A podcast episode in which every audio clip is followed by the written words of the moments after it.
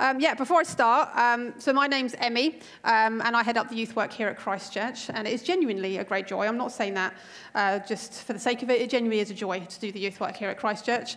Um, and as Hannah mentioned, we went away uh, for a three day retreat last week during the half term.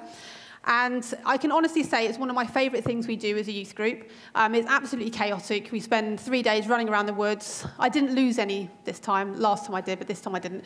Um, they all returned unscathed. Um, and we had a, genuinely had a great time. It's, um, it's one of those things where we actually, it's quite um, intense in the sense that we're all together and it's not like a big thing like New Day, but actually that's really lovely because it's a chance for us to hang out just as a youth group um, and to spend time uh, in a community and praying and just kind of going through things that our group in particular are struggling with. Um, and as a team, I think I can vouch to say we genuinely love it and it's a really um, fun time. We have good food, good company, um, and as Hannah mentioned, we were looking at trusting in the Lord. And we just saw some genuine breakthroughs with our young people. Um, some young people recommitted. Uh, we had had one uh, young person who actually gave her life to Christ for the first time, which was really exciting. And she, yeah, genuinely really exciting. Um, and we had healings um, and we had words. Um, Luke, who's one of the elders from Heathfield, and just spent about 20 minutes just prophesying over our young people, and it was all on point and it was just amazing. So, genuinely, really grateful for those who supported us in that. Um, and our young people, I can vouch to say, had a really good time. Um, so, moving on from that, this morning, uh, we are carrying on our series looking at the Psalms, um, and today I'm going to be looking at Psalm 91.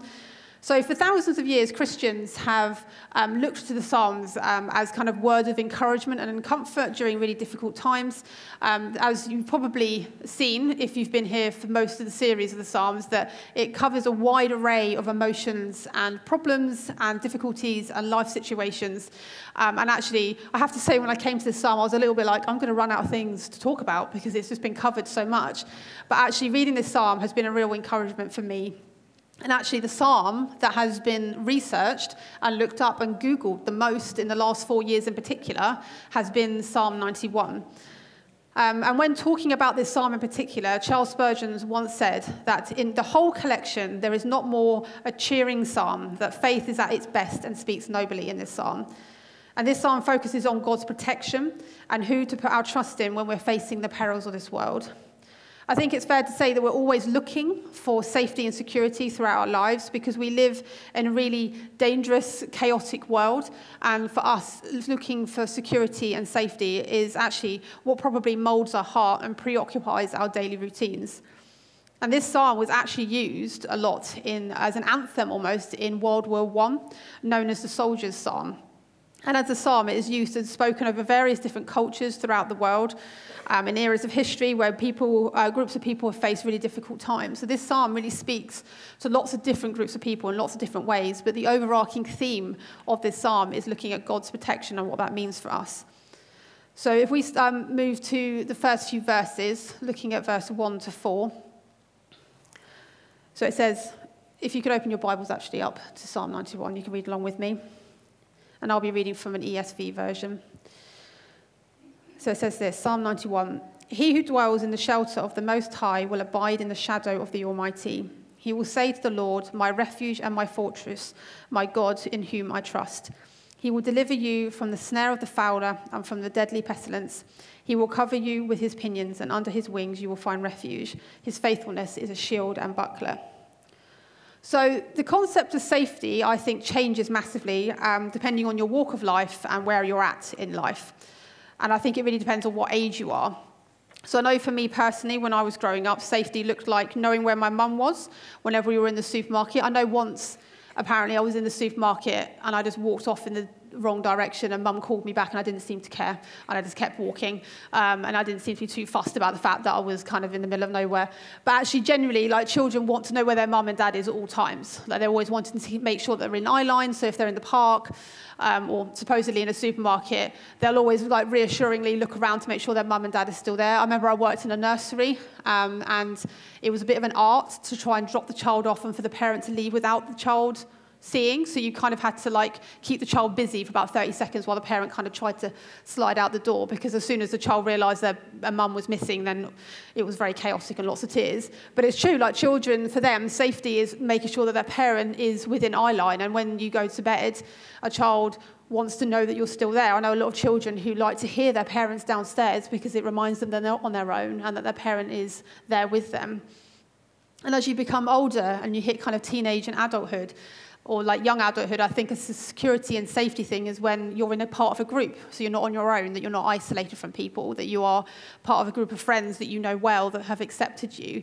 And actually, I remember as a teenager, one of my worst nightmares was not being involved in something or not being involved in a group, being on my own and feeling like I wasn't part of a crowd. So security came in being with people and having people around me. And then as an adult, as we get older, it becomes more of a financial thing or an employment, um, the future of your family, or whether you've got a roof over your head. So security and safety and the idea of protection changes massively as you go throughout your life. But the concept stays the same, is that actually where are we looking for our safety? Where are we looking for our security?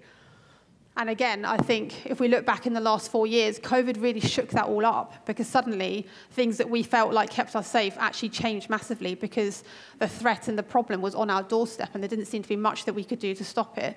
And everything seemed suddenly so unsure. And so I think for some of us, maybe our idea of what safe looked like completely changed when the COVID pandemic started. But safety looks different across the world in different cultures. For some places, it looks like boundaries and physical walls around. So if you're in a country where there's a threat of danger of um, other countries coming in, like the idea of walls and security and barbed wire, that's safety.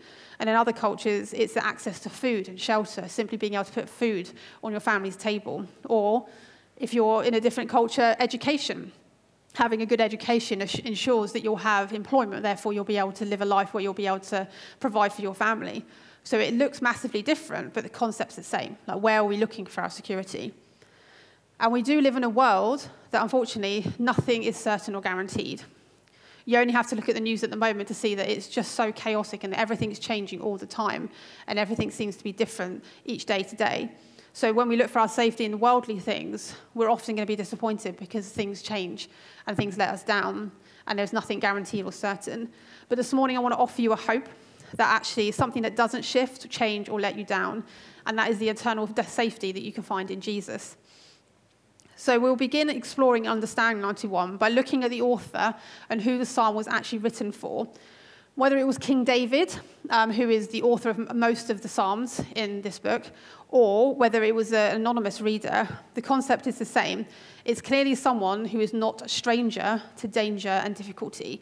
You can see in the words of this psalm that it's obviously someone who's either been through something difficult or and is about to face something very difficult as well. And this psalm is written by someone for someone who's about to face some very difficult times. And actually, it's about someone who's anxious about what is about to come. And these words are there to encourage them of the goodness and faithfulness of God. I'm sure you've all needed that at some point in your life, some encouraging words.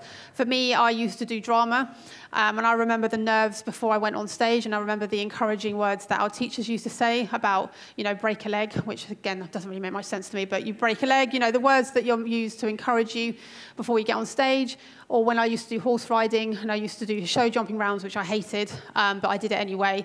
And I remember my mum used to encourage me before I went on just to say, you can do this. Like, you've done it before, you've been through it, you can get through it again.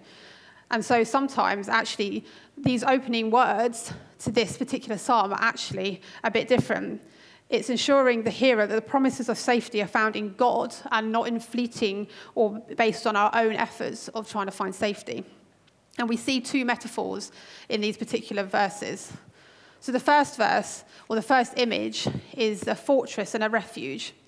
So back in biblical times, from what we know about for, like fortresses and refuges, that they were solid, vast structures. They were filled with shields, um, and they had defensive walls that would be feet deep, um, and they were impenetrable and unaffected by things like arrows and spears. So they were unmovable. So they were these massive, big kind of walls that went around the entire city that were often too deep as well. So they have a wall and then a space and another wall. So they were impenetrable. So a fortress and a refuge was a solid, unmovable structure. And then the second image that we see is the wings that provide shelter and a hidden spot for the vulnerable, so the wings of a bird. So, very two contrasting images, both painting a picture of God's protection and safety. One offers a strong, firm foundation that is unaffected by the surrounding threats, and then the delicate wings that would offer shelter against the wind, the sun, and the rain at the cost and the discomfort of the owner. And we see these metaphors bring together the versatile protection that God brings us. We see a move, unmovable and non destructive fortress, symbolizing how nothing can separate us between uh, the love and protection of God. And then also we look at the image of a mother bird protecting her young, protecting the people, the birds underneath her wings from things like heat and rain. And though the wings are fragile, is an image of how the mother bird takes on these attacks for herself and protects her children. So God is our shelter, the shadow that we rest in, and the refuge that we can count on, and the fortress that we can trust. And people have always found that God's faithful wherever they have relied on Him throughout the generations. Those who have trusted in the Lord have firm foundations in His guidance and His sovereign power. And those who have wandered off have often been lost like someone without a compass in the middle of nowhere. And these promises of safety mentioned in these particular verses promise protection from a comprehensive list of different things, day and night, natural or spiritual. And we just see how actually the promise that's been put here means that the protection that God offers is something that will not move, and it comes from a trusting believer. But these metaphors show a very different side of protection. And so, how can they both marry up together? How do we see the unplundering strength of a fortress and then the sacrificial, loving protection of the wings of a bird? And we see that in the cross of Jesus the righteousness, all encompassing power, and the tender sacrificial love of God combined. The Son of God, the King of Kings, dying and making the ultimate sacrifice for you and me. So, what does this promise mean of safety for us as a trusting believer? So, we can now move on to verses 5 to 12, if you read with me. You will not fear the terror of the night, nor the arrows that fly by day, nor the pestilence that stalks in darkness, nor the destruction that wastes at noonday. A thousand may fall at your side, ten thousand at your right hand, but it will not come near you. You will only look with your eyes and see the recompense of the wicked, because you have made the Lord your dwelling place, the Most High, who is my refuge. No evil shall allow, be allowed to befall you, no plague will come near your tent. For he will command your, your angels concerning you to guard you in all your ways. On their hands they will bear you up, lest you strike your foot against the stone. So, the dangers listed in these particular verses will be very hard for us as a human to ward off. Whether you're rich or poor, or weak or strong, there's not really much I can do to safeguard myself against these particular dangers. The schemes of others, from disease, from pestilence, or from a demonic attack. And on first reading this, it kind of seems that God is saying that nothing bad will ever happen to you. To people who put their trust in God, nothing physical, physically bad will come upon you. That actually, the, none of the evilness of this broken world will ever touch you. But it's really, really important that we look at these verses and read them carefully how they were intended to be heard. And actually, the importance of this is seen in the New Testament in chapter 4 of Matthew, where Jesus goes out into the wilderness for 40 days and meets with the devil. See, the devil understood the meaning of these words and the unique application it meant for Jesus in particular. He also understood how to warp these words and twist them to try and twist us and to try and tri- trip up Jesus. And if we look at the story in Matthew 4, and from the point of view of Psalm 91, the words used in Psalm 91, the devil tries to use to trip up Jesus when he's in the wilderness. So when Jesus is wandering around in the desert, he's been wandering around for nearly 40 days. He is then tired and hungry. The devil comes to him with the words from this very psalm to hand and these words on his lips. And he says, If you are the Son of God, throw yourself down. For it is written, He will command His angels concerning you, and on their hands they will bear you up, lest you don't strike your foot against that stone. So the devil wants us to think that when we are suffering, it is because God has failed his promises. And that the words seen in here in Psalm 91 are false and empty. But God has promised something far greater than the, this image that the devil is trying to use as a decoy. God promises to protect us in trouble, not from it. And whatever was given by God to Jesus is shared with us in full. And therefore, the way that we see that Jesus could be sure of God's personal care in this situation, so too can I, and so too can you. Our enemy has been defeated and stripped of his weapons against us. There's no condemnation for those who are in Christ. Therefore, what do we have to fear? We shouldn't be using these words in the psalm as almost like a good luck charm or as like a talisman or something we just say over ourselves because we think that if we say it enough, it means that nothing bad will ever happen to us but actually it's meant to be a reassurance to us that there is something far greater beyond this point. There's something far greater coming in this world, and that isn't just us focusing on the bad things, that we have to focus on what is beyond that. Derek Kidner cautions us on the application of this marvelous principle. He says, This is, of course, a statement of exact, minute providence, not a charm against adversity. So we have a tendency to trust and believe only once something has shown itself to be true or has shown itself to be trustworthy. To put our faith in something that we cannot hold or something we can't see with our own two eyes seems a bit unwise in today's culture. The idea of trusting in something that hasn't proven itself just seems a bit folly. And actually, to stand out against a crowd um, and to not follow a common theme and only trust in something once it's proved itself actually is how we have a tendency to live. So, yeah, I'm going to tell you a story. It's very embarrassing, but I'm going to tell you one. So, um, I don't know, put your hands up if you've ever done Go Ape. Have you done Go Ape? Yeah, a few of you, yeah. So, Go Ape is um, a kind of treetop obstacle course. And basically, you climb up and you have a harness on, and you walk along the um, kind of different obstacle courses. And actually, it's surprisingly high. I remember when you look up, you think, oh, it's not too bad. And then when you're up there, you're like, okay, no, this is really high. Um, and so I'm okay with heights generally, but you are in charge pretty much of your own safety when you're up there. So you get given a very, very brief safety talk um, beforehand by a gentleman who's obviously done the safety talk a thousand times and is very bored. And so when he shows you how to put the harness on, it's a case of whacking on and kind of be like, just make sure your clip's on and you'll be fine. Off you go.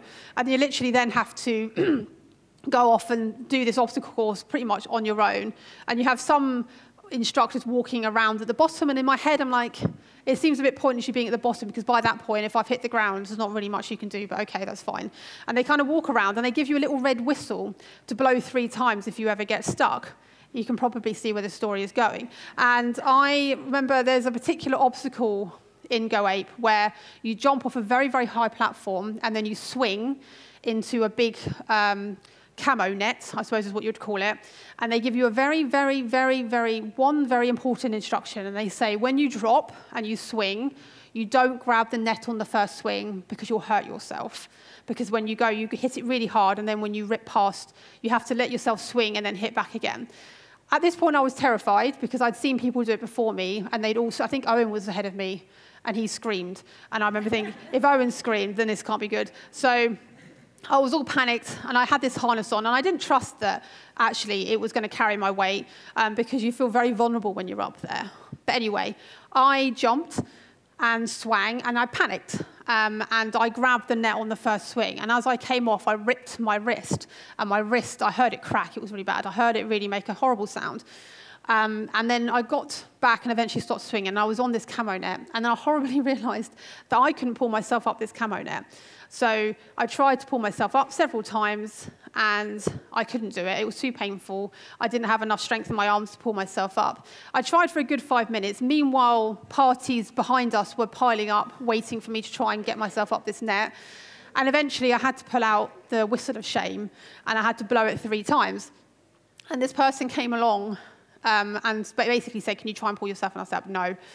And then eventually, what they had to do. So, who, have, has anyone seen Jurassic Park? The film Jurassic Park? Yeah. So, you know the scene where the cow gets lowered into the velociraptor pen? Yeah, so basically it was an image that I will never ever, and I'm sure Owen was there, and they were never ever going to be able to get over. I basically felt like the cow in Jurassic Park. They got hitched up by two people on the um, two people on the ground to get myself up onto this platform. By this point, half of East Sussex were waiting in the treetop for me to happen. It was really embarrassing. But I do remember thinking, at no point did I feel unsafe because the harness had caught me. So before, I was terrified that the harness wasn't going to do anything. But then by the point that I was hanging there for a good, you know, 15 minutes, I realized actually the, the harness had not failed me. But I only trusted in the harness once it caught me. Until it had proven itself to actually do something, that harness meant nothing to me. And then when I fell, and it caught me, and I, you know, hung there in 15 minutes of shame, I realized the harness had actually done its job without me even realizing. And I think actually it's very easy for us to not trust in something until it's proven itself. And I think sometimes we trust Jesus like that. Until we've seen a miraculous sign in our lives, we don't trust Jesus to do great things in our lives. But we should look back in the entire Bible and see how actually God has protected his people through generations and that the ultimate protection was going to come in the fulfillment of Jesus. And these verses point us towards not just the safety of the worldly things or good luck charms, but actually we should be focusing on him and not what everyone else is doing. And we see in this passage that Jesus really understood these words, that his Father's protection wasn't something to be used as a token of proof of God's power, but an almighty and internal promise that shouldn't be put to the test by human arrogance. The devil can threaten, he can bluster, he can do whatever he wants to try and separate us, but actually, he can't remove us from what is secure for us in heaven as a believer. And when we identify with the suffering of this world and understand it doesn't mean that we've been abandoned, but actually, like Jesus did, we can use this suffering that we experience to help us grow and strengthen ourselves in God's promises. And clearly, the personal or providential oversight of these verses we read here does not guarantee an exemption of worldly and earthly trials. What this passage promises us is that God does not just look after us and watch over us as a church, but He looks after you as an individual. What it means is that my future and my inheritance and your future and your inheritance is secure in heaven. And the, the devil wants us to believe that God's protection has failed when we go through difficult times, or because we face something really awful in our past, it feels like God hasn't done what he's meant to have done. But these verses clarify that God will save us in trouble, not from us. The only thing those who can trust in him can lose in suffering is already expendable. Our lives here on earth are expendable. They will fade. We will die. That is, our bodies will fail us. Things around us will fail us. The only thing that will not change, the real you and the trust that you put in God, the one that God is creating and the real life that He's creating in you, is untouchable through Christ. So, to sum up the central theme of Psalm 91, it's presented as this Those who trust and rest in God will genuinely be safe. So those who trust and rest in God will genuinely be safe.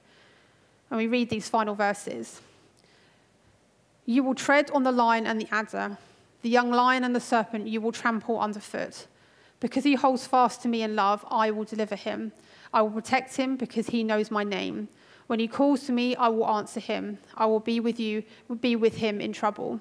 I will rescue him and honor him. With long life, I will satisfy him and show him my salvation. So the promises are spoken over the author of this psalm to encourage and show that putting our trust in God means that we are hoping to be rescued, um, that it's more than hoping to be rescued from an incoming danger, but recognizing an eternal, everlasting protection. But as humans, we often look elsewhere. We don't want to trust in something that we can't see. We'll put money and time and effort into the security that we see around us. But actually, the only one who has ever fully trusted God is Jesus.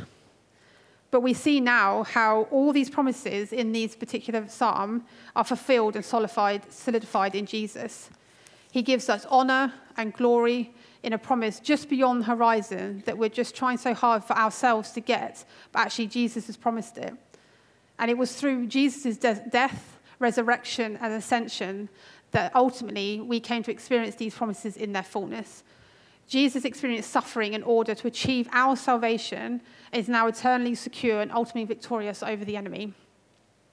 And we see this particular victory interwoven in this psalm, in Psalm, um, sorry, verse 13, where it promises that God will trample the serpent underfoot, which reflects a promise that was made at the very, very, very beginning of the Bible in Genesis chapter 3, when speaking to the devil who took form as a serpent that spoke to Adam and Eve. God speaks of how he himself would crush the head of the serpent while the serpent would bite his heel. So have that image of a serpent being trodden on, being trampled underfoot, but he would bite the heel of the person that um, stood on him. And we see that in the death of Jesus, that there would be a victory over the enemy through the death of Jesus. Through his sacrificial death, he was triumphant over the enemy. So we see how God has been protecting his people from the very, very, very beginning, how he has interceded, he has stepped in, he's lifted up, and he has surrounded his people with protection. And this is now an eternal protection that means our lives beyond this world are protected and sealed in heaven through the blood of Jesus. So, is Psalm 91 and its promises for you and me? Are its promises for us today? And the glorious answer to that is yes. We are indeed ours in Christ. Through faith of God's King, we can come into God's eternal security. The promise of safety is yours in Christ. Does that mean total security and prosperity in this life? Of course not. It didn't mean that for Jesus, and it doesn't mean that for us now. The fact that these promises are for us does not guarantee that we'll have a freedom from pain and suffering and sickness in this life. It doesn't mean that we're not going to experience violence and plagues and difficulties. But because we are in Christ, and when God sees us, he sees Jesus, as does the devil, it means that our refuge is always going to be found in him. It means that we are hidden in Christ. And to get to us, the devil and all that he brings has to get through Jesus first. So all the suffering and dangers are limited to this life. It's temporary and it's not all consuming. We have been promised an eternal protection, which means that nothing can separate us from God. None of us will be rescued from earthly death, but those who believe in Jesus will be protected from an eternal death.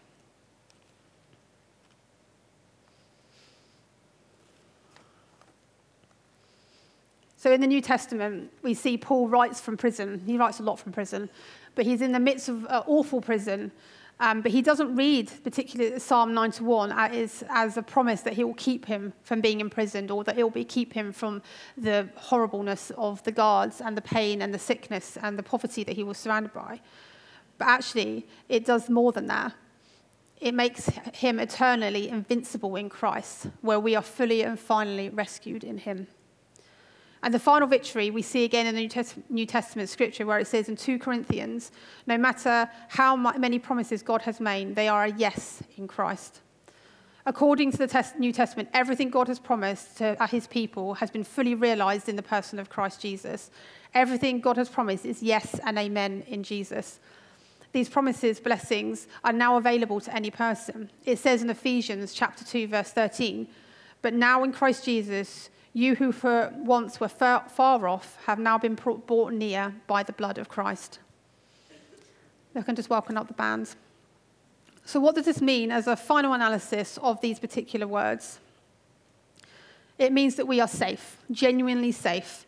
For, like Lord Jesus, we will too experience a resurrection, a final rescue from all danger, and that we will be with him and we will be safe, internally safe which means that when danger comes or when pestilence strikes, we can face these threats realistically, knowing that the ultimate safety is still ours. We can face risks sensibly, both with courage and composure, being prayerful and practical. This psalm, by promising eternal security, helps us to live wisely now in the midst of the dangerous world. Because no matter what happens to us now, as we battle through this world and whatever it might throw at us, we are safe, and we are safe in the shadow of our Almighty God.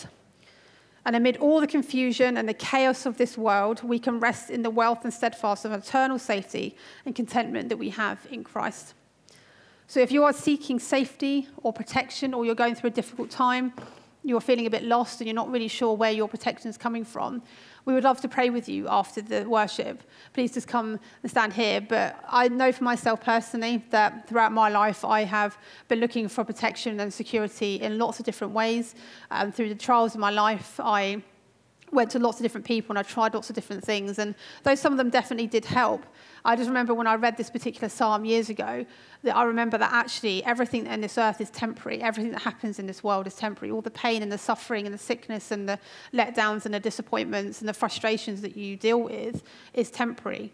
Nothing will hold on forever. And when you put your trust in Jesus, you'll fully understand what it is to be protected eternally and knowing that everything that's happening in this world will fade, but the security and the steadfast love that you'll find in Jesus won't fade, and that doesn't change. So I really encourage you, whether you're a Christian or not, to just really understand the joy that it is to know Jesus um, and that actually putting your faith and your security and your trust in him fully means that you've got an eternal um, life ahead of you and that you'll be rescued from an eternal death. So I just implore you now, if I know coming up and having prayer, you know, walking forward is actually really, you know, stressful for some people, I encourage you to ignore what the devil is trying to do there because the devil wants us to be separated from Jesus. He wants us to think that Jesus is failing or he doesn't care. But I can tell you that's an outright lie and that's not true.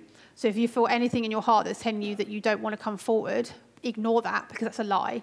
I encourage you to, you know, take a step of faith and come and have prayer um, during the worship because actually it's really important to remember that the devil will spend its entire being trying to separate you from the love of God, but that can't happen. When you put your trust in Jesus, that doesn't, you can't be separated. So I encourage you, if you want to come to your feet, and we'll spend some time, I'm just going to pray for us before we go into our time of worship.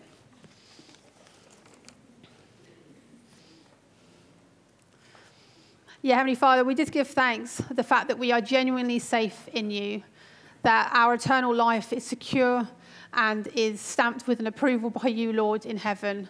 And that actually, when we turn away from the devil and we focus on you, when we put our trust in you, that heaven celebrates, that heaven um, is uproared with a joy in the fact that we are fighting against the devil and even though Jesus has been victorious, we know that there is going to be struggles in this life. But we just pray, Lord, that we won't be all consumed with the thought of that, but that we remember during those difficult times what we have on the horizon because of what Jesus did on the cross. That we know the serpent has been trampled on the foot. That we know that when Jesus died on that cross, that he was victorious over death. And that means that we cannot live in fear of an eternal death. That we have the joy in knowing that what we have around the corner is far greater and far better than what we have to face here on this earth. So I just pray now, Lord, that we'll ignore what the devil and what the enemy is trying to say inside our hearts, but that we'll be bold and come and, you know, respond to you, Lord. Open our hearts up now to you, Lord, and we keep our eyes fixed on you. In Jesus' name, amen.